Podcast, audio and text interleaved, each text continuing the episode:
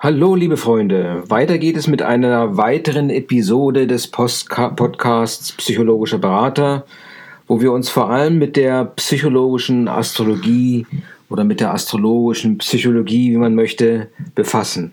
Es ist die Episode Nummer 14 und diese wird ist eine, Sondervers eine Sonderepisode, wo wir uns dem Werk von Jean, Jean Piaget widmen, einem äh, wichtigen äh, Psychologen und Begründer der ähm, neueren Entwicklungspsychologie oder Betrachtung der neueren Entwicklungspsychologie.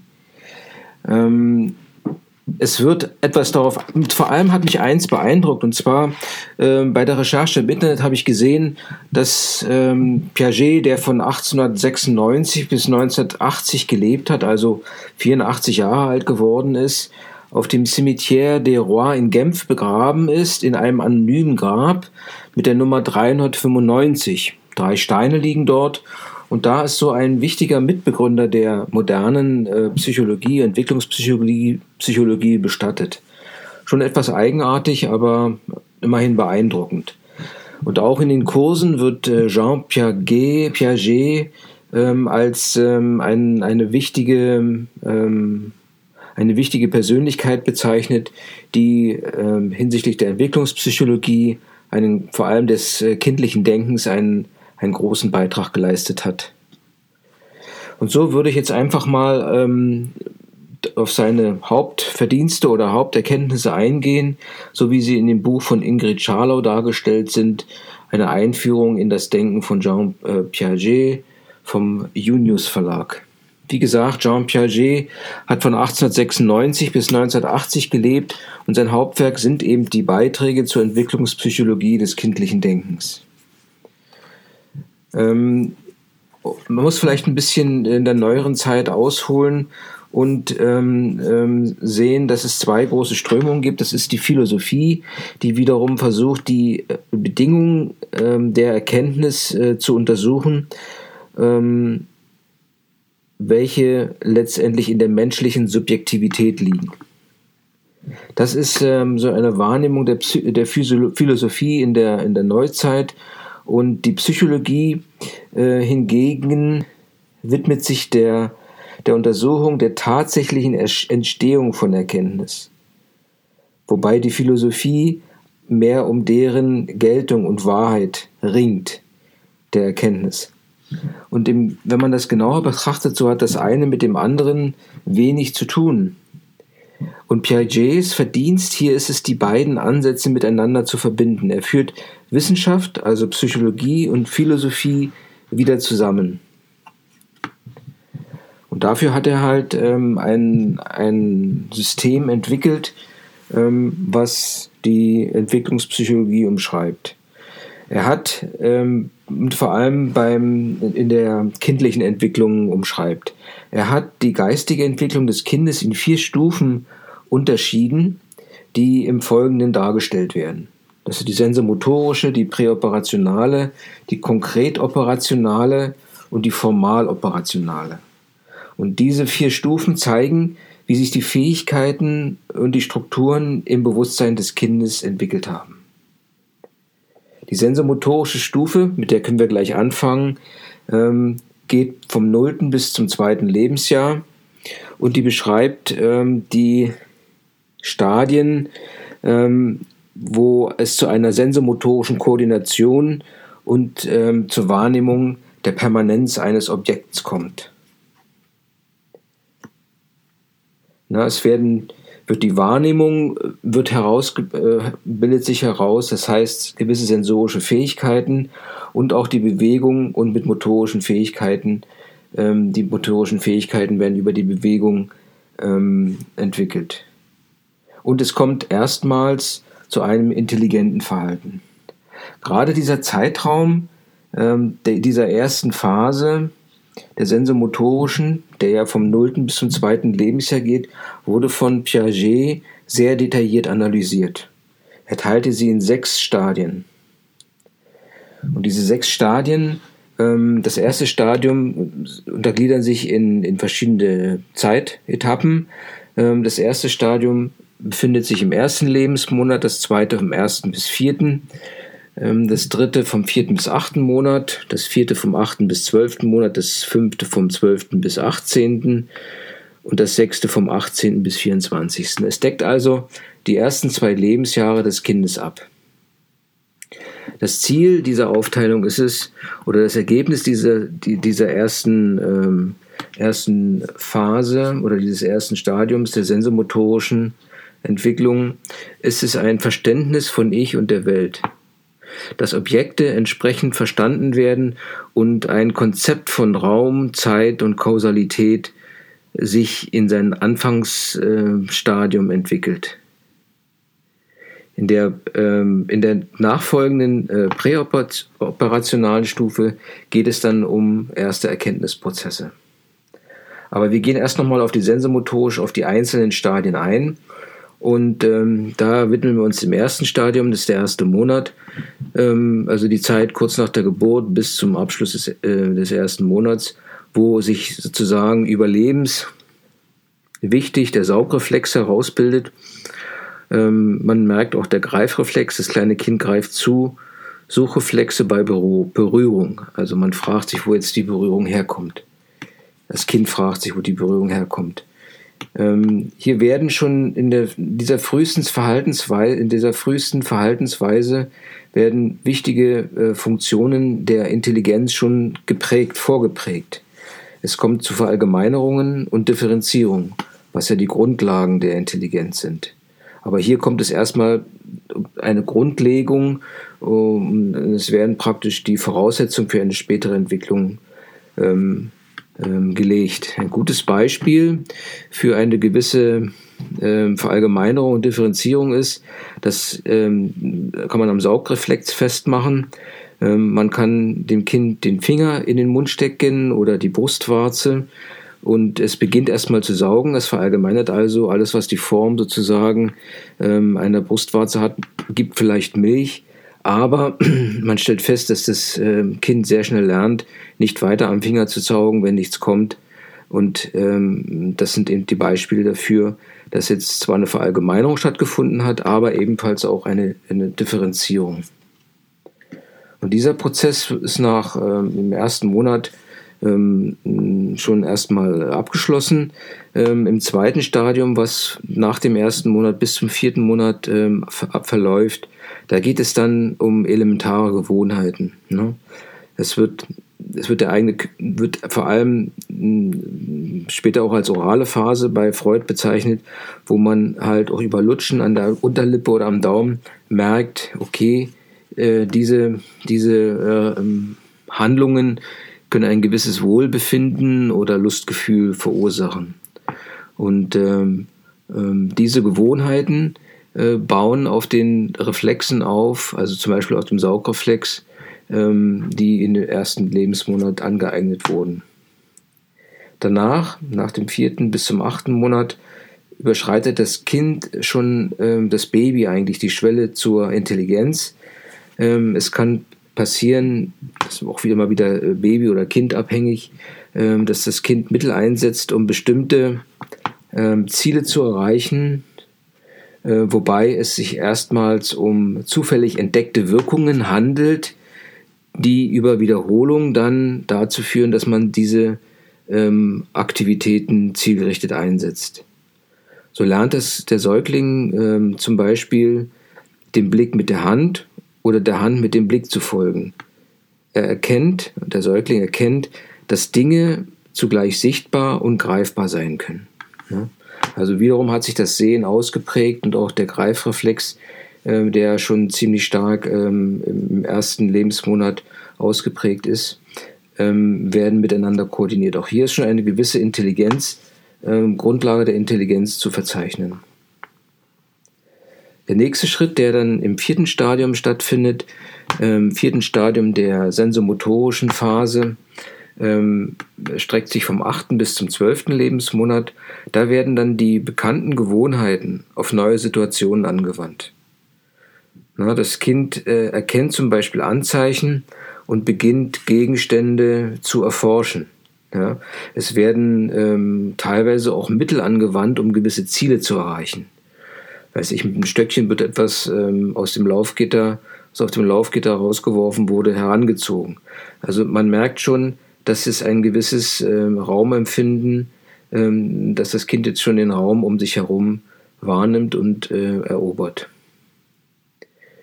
Ähm, das begleitet das Kind dann über zum 12. bis zum 18. Monat, wo dann über Ausprobieren äh, von neuen Dingen, äh, wie zum Beispiel das erwähnte Heranziehen von erwünschten Gegenständen, eine neue Beziehung ähm, zur, zur Umwelt äh, hergestellt wird.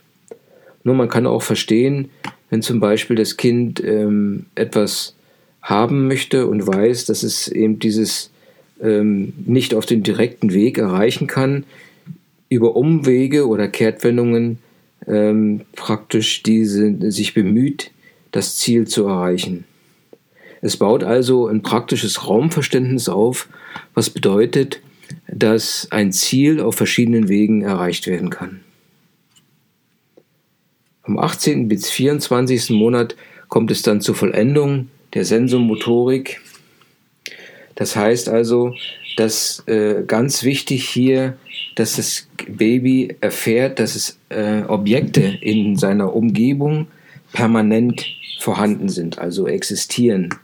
Und das Kern dieses Konzepts ist es, dass Dinge auch dann existieren, wenn es nicht mit ihnen beschäftigt ist oder wenn sie nicht wahrgenommen werden. Und das ist ähm, für das Kind eigentlich eine revolutionäre Vorstellung, weil ähm, es erlebt, es existiert etwas außerhalb von mir, unabhängig von mir. Die, in der sechsten Stufe, wie gesagt, kommt es zum vollendeten Raumverständnis, ähm, wobei ähm, Beschränkungen äh, beim Suchen äh, verschwinden. Das, ähm, das Konzept des permanenten Objekts ist eine wichtige Grundlage für die Weiterentwicklung. Das heißt also, dieses permanente Objekt sind Gegenstände außerhalb der eigenen Wahrnehmung und Hand, also außerhalb des eigenen Handlungsbereiches und die haben trotz, und das, so wird das wahrgenommen ähm, ähm, und auch verstanden, äh, intuitiv verstanden vom, vom Kleinkind, dass sie trotz ihrer vorübergehenden Abwesenheit eine dauerhafte Existenz haben.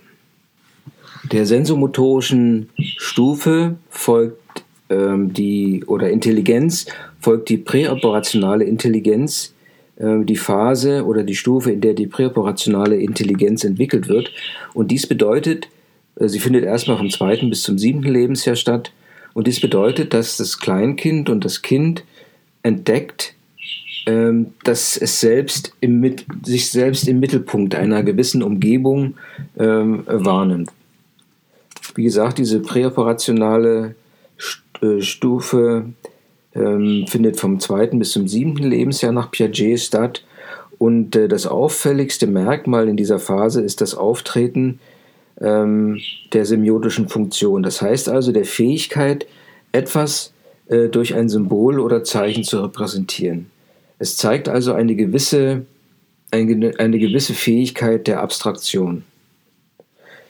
Wobei die semiotische Fähigkeit, die Funktion hier äh, die Fähigkeit ist, einen Gegenstand oder einen Zustand einen, ein, oder ein Ereignis durch etwas anderes abzubilden.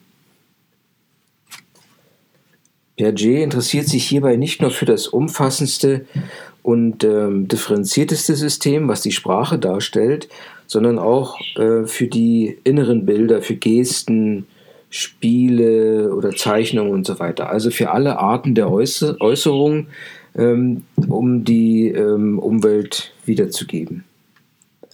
Kennzeichnend für diese präoperationale Phase ist, dass es im Wesentlichen ähm, um, um, um, Objekte, ähm, um Zustände, also statische ähm, Aspekte geht, die erfasst werden können, aber auch um Relationen oder Transformationen, ähm, die ähm, als dynamische Gegebenheiten verinnerlicht werden können. Es ist noch eine gewisse Beschränkung da, es ist also eher eine statische äh, äh, Wahrnehmung von Zuständen. Das wie zum Beispiel fällt es Kindern in diesem Alter immer noch schwer, ein Stock, der senkrecht gehalten wurde und dann doch umgefallen ist, ähm, dieses Umfallen in verschiedenen Phasen darzustellen. Das ist noch nicht äh, reproduzierbar oder erkennbar. Wie es also zu dieser Veränderung kommt, also diese, dieser dynamische Prozess. Die Sprache spielt in diesem Zeitraum eine sehr wichtige Rolle, im zweiten bis zum siebten Lebensjahr.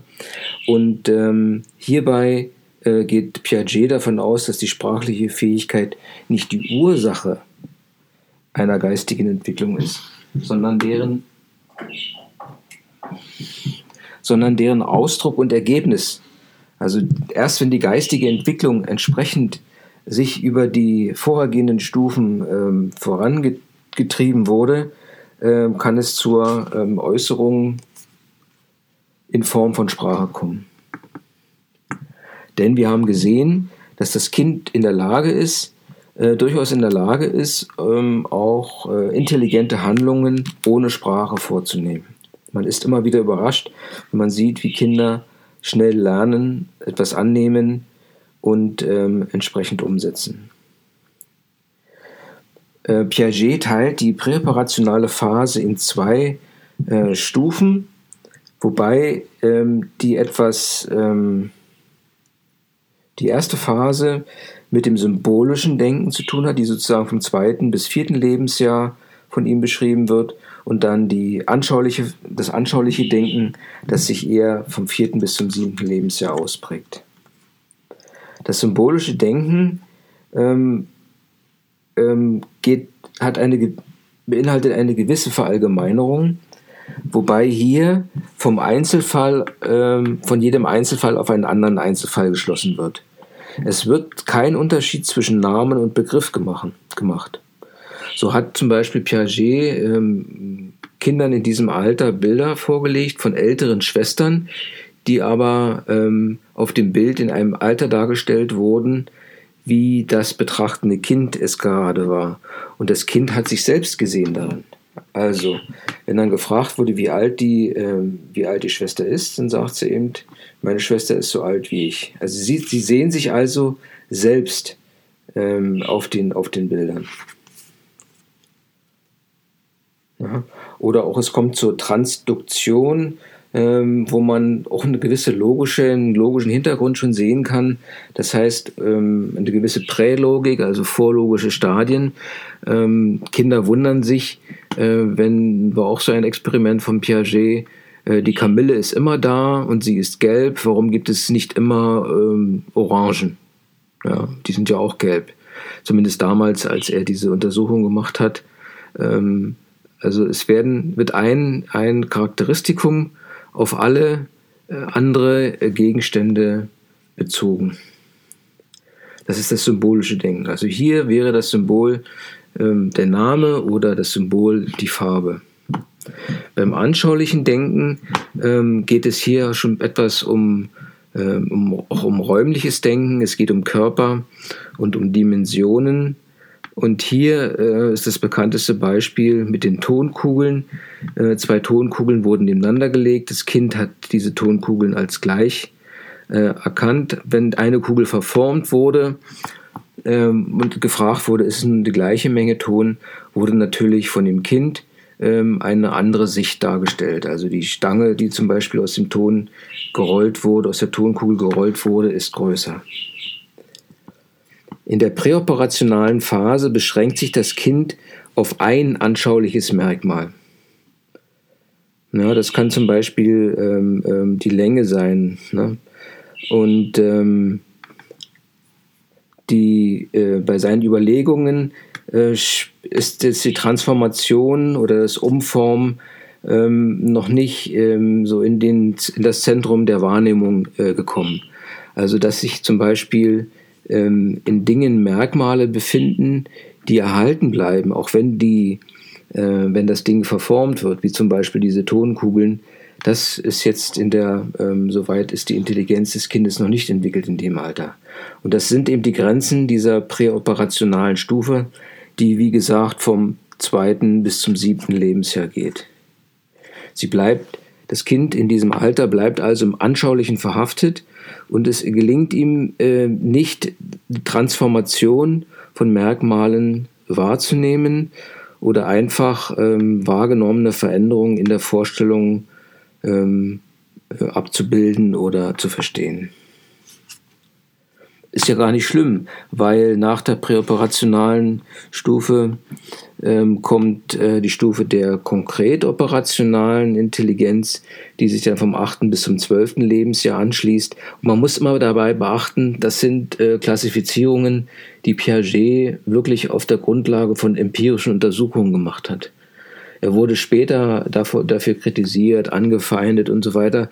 Aber er ist eben einer der ersten gewesen, der die ähm, Entwicklung äh, des kindlichen Denkens in, in Stufen eingeordnet hat und daraus natürlich gewisse Verallgemeinerungen geschlussfolgert hat, die ähm, ähm, vielleicht nicht zu verallgemeinern sind, weil jedes Kind halt anders reagiert, aber sie geben zumindest strukturell gesehen einen Anhaltspunkt. In der konkret operationalen Stufe vom 8. bis zum 12. Lebensjahr kann man von, einer, äh, von einem Übergang zur Intelligenz in den Handlungen, von den Handlungen zum Denken äh, feststellen. Also jetzt wird, wird dem Kind bewusst, warum diese Handlungen vorgenommen werden. Es versteht also äh, die Ursachen dieser Handlung. Es wird also, es reflektiert Handlung. Und so entsteht eine erste systematische Struktur im Denken. Denn das Denken beruht in dem Falle auf konkreten Operationen und verinnerlichten Handlungen, die jetzt nicht unbedingt äh, vollzogen werden müssen, sondern die äh, denkend vollzogen werden. So im Sinne von, wenn ich das mache, was passiert dann? Es werden also schon erste Schlüsse äh, gezogen und dies im, Alter von vom 8. bis zum 12. Lebensjahr, womit ähm, dem Kind wirklich ein großer Schritt in der Entwicklung der Intelligenz gelingt. Es werden ebenfalls physikalische Erhaltungsbegriffe herausgebildet. Wir hatten in der vorhergehenden Stufe gesehen, dass eine Unterscheidung zwischen der Tonkugel und der äh, aus der gleichen Masse geformten Stange, Tonstange, ähm, äh, nicht möglich sind. Aber nun in dem Alter beginnen gewisse Begriffe wie Substanz, Gewicht und Volumen ähm, Verständnis ähm, zu finden im Bewusstsein des Kindes. Ne, und so ähm, merkt man auch, dass auch das Rechnen schon ähm, gut vorangeschritten ist. Ähm, so können natürliche Zahlen addiert und subtrahiert werden. Es gibt also eine gewisse, ein gewisses Abstraktionsvermögen und die Fähigkeit, äh, zum Beispiel zur Umkehrung und zur äh, Rückverwandlung. Ja, es versteht, dass die Tonstange, die vorher eine Tonkugel war, wieder in eine Tonkugel zurückverwandelt werden, geformt werden kann ähm, und damit äh, wieder der erst der unveränderten Tonkugeln in ihrer Form, in ihrem Volumen und so weiter entspricht.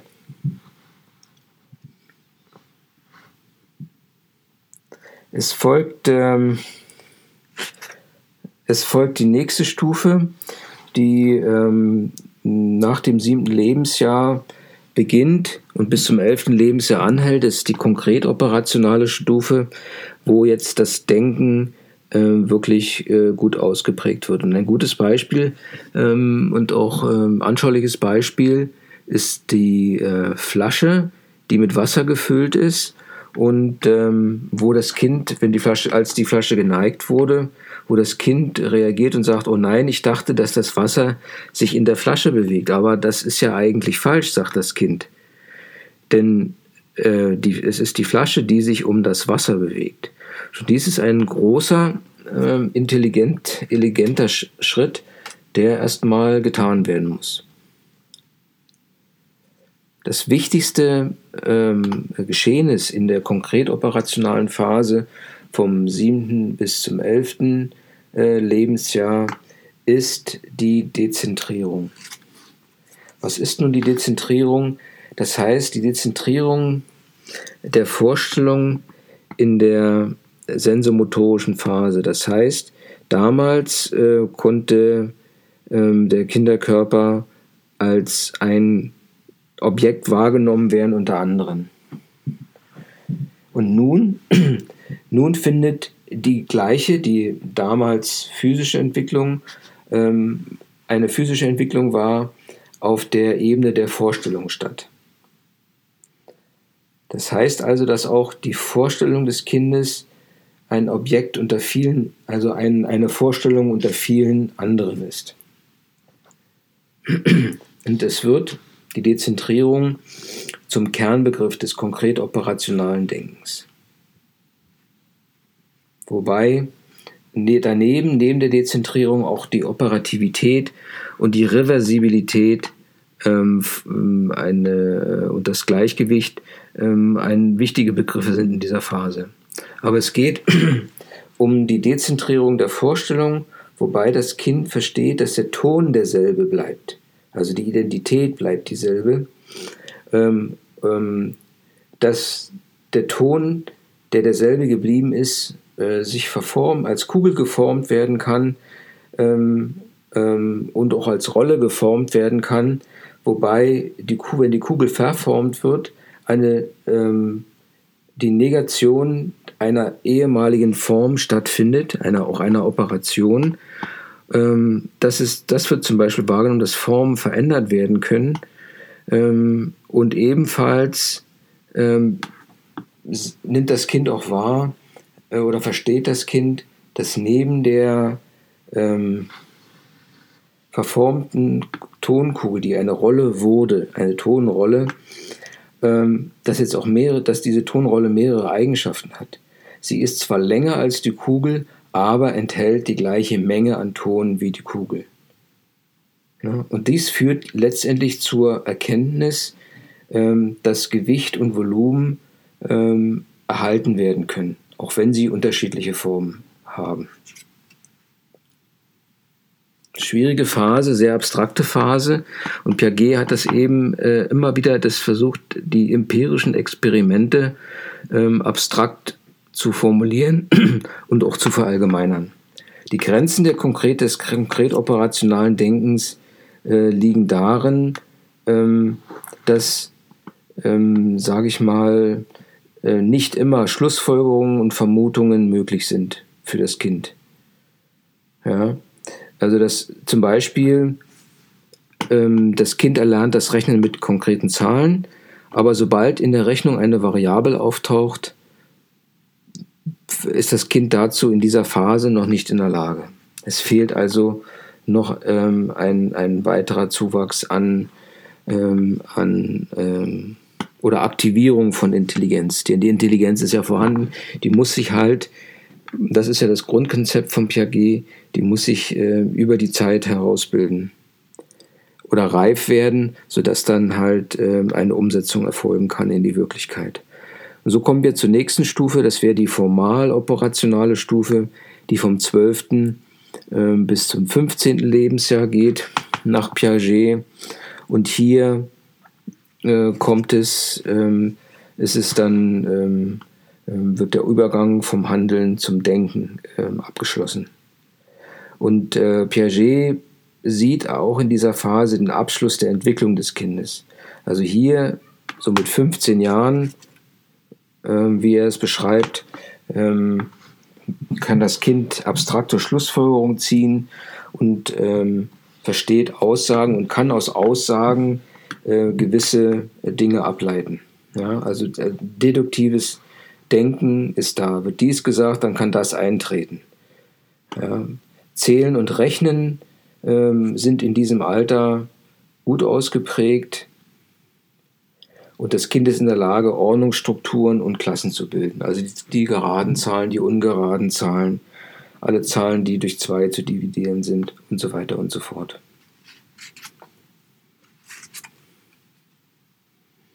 In der formal operationalen äh, Phase spielt die Dezentralisierung wieder eine äh, wichtige Rolle. Und zwar löst sie sich vom anschaulich Wirklichen und ähm, widmet sich dem äh, oder geht in den Bereich des bloß Möglichen über.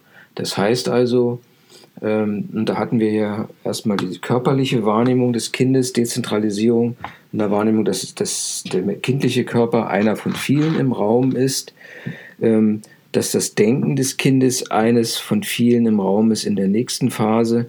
Und nun ähm, geht es davon aus, dass ähm, auch die Möglichkeiten unterschiedliche sind. Also die Möglichkeiten, die das äh, betroffene Kind hat und andere Kinder haben, auch zu unterscheiden sind. Also man ist nicht allmächtig im weitesten Sinne, würde ich sagen. Die formal operationale äh, Dezentrierung bedeutet, ähm, dass das Wirkliche dem Möglichen untergeordnet wird.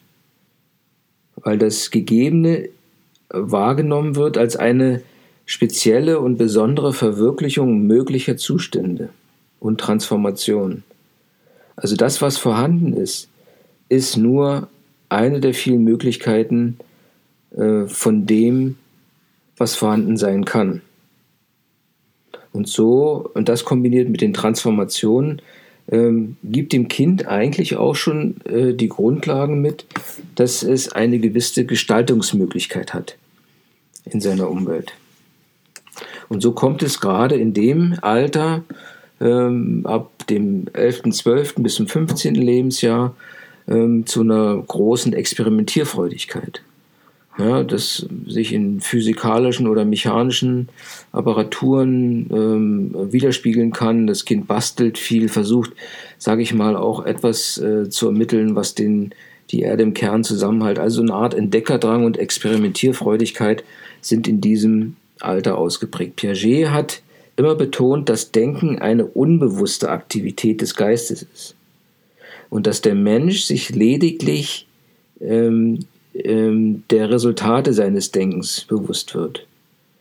Dass der Mensch aber nicht die Schemata und Strukturen und die Funktionen, die dahinter stehen, so richtig erkennen kann. Also man kann das Denken als solches als Individuum unmittelbar nicht beeinflussen, sondern nur sehen, dass das äh, Resultat eine gewisse Reversibilität hat. Wir hatten ja gesagt, dass ähm, wir hatten jetzt hier von vier Stufen gesprochen und diese vier Stufen beschrieben äh, die geistige Entwicklung, den geistigen Entwicklungsweg des Kindes. Die Stufenabfolge ähm, ähm, bedingt ist an sich ein komplexes Schema und es setzt voraus ähm, eine gewisse Abfolge. Das heißt, das Ergreifen und Betrachten eines Gegenstandes ist die Voraussetzung für die, für die Koordination von Sehen und Greifen. Also es gibt eine Entwicklung vom Niederen zum Höheren, würde ich es einfach mal zusammenfassen. Ähm, außerdem ähm, kommt es in, diesem, ähm, in dieser stufenartigen Entwicklung äh, zu einer großen Integrationsleistung. Zuerst wird, das, wird der permanente Gegenstand wahrgenommen, dann wird es verstanden, dass es einen permanenten Gegenstand gibt und dann wird auch verstanden, äh, dass der permanente Gegenstand gewisse Eigenschaften hat oder Charakteristika, die sich erhalten wo also Transformation vorgenommen werden kann, aber der Gegenstand als solche, äh, der Gegenstand ähm, als solche sich ändern kann, von, von, vom Anblick her, aber ähm, inhaltlich sich nicht ändert. Und ähm, die vier Stufen bilden abgeschlossene Stufen. Die haben ihre eigene Struktur. Die Stufen in sich sind wiederum differenziert. Also es gibt da auch Abfolgen, Schritte, es gibt Phasen und so weiter, wie wir gesehen haben. Es ist also kein, ähm, es ist ähm, ein relativ äh, komplexes Schemata, was dort abläuft. Und die Strukturen bilden für, äh, für Piaget ein wichtiges Erklärungsmodell. Sie sind ab auf der einen Seite abgeschlossene, komplexe Einheiten mit ganzheitlichem Charakter und auf der anderen Seite sind sie wiederum ein System von Transformation. Das heißt also, es gibt eine Wechselwirkung zwischen diesen beiden. Auf der einen Seite äh, organisieren sie sich mehr als Gesamtheit, das heißt, die Wahrnehmung mehr als eine Summe von Einzelempfindungen oder das Verhalten mehr als Abfolge von Bewegung und ähnliches. Aber auf der anderen Seite, und das äh, hängt dann mit dem System der Transformation zusammen, werden diese Prozesse in, den, in, den, in einen Zusammenhang mit der Umwelt gestellt. Und es kommt zu einem sogenannten Stoffwechsel mit der Umwelt. Also das Verhalten, Wahrnehmung, Verhalten und Erkennen beruhen auf aktiver Auseinandersetzung des Menschen mit der Welt und regen und bringen diese, äh, diese Entwicklungen oder diese Schrittfolgen von Stufe zu Stufe mit hervor. Es ist also eine Entwicklung, eine, würde ich nicht sagen automatische, aber vorprogrammierte Entwicklung im Menschen selbst. Und auf der anderen Seite kann diese Entwicklung nur stattfinden, wenn sie sich im Kontext mit einer Umwelt äh, vollzieht. Zum Abschluss möchte ich noch auf einige wichtige Begriffe von Piaget eingehen, die immer wieder auftauchen. Äh, das ist die Assimilation und die Akkommodation. Akkommodation.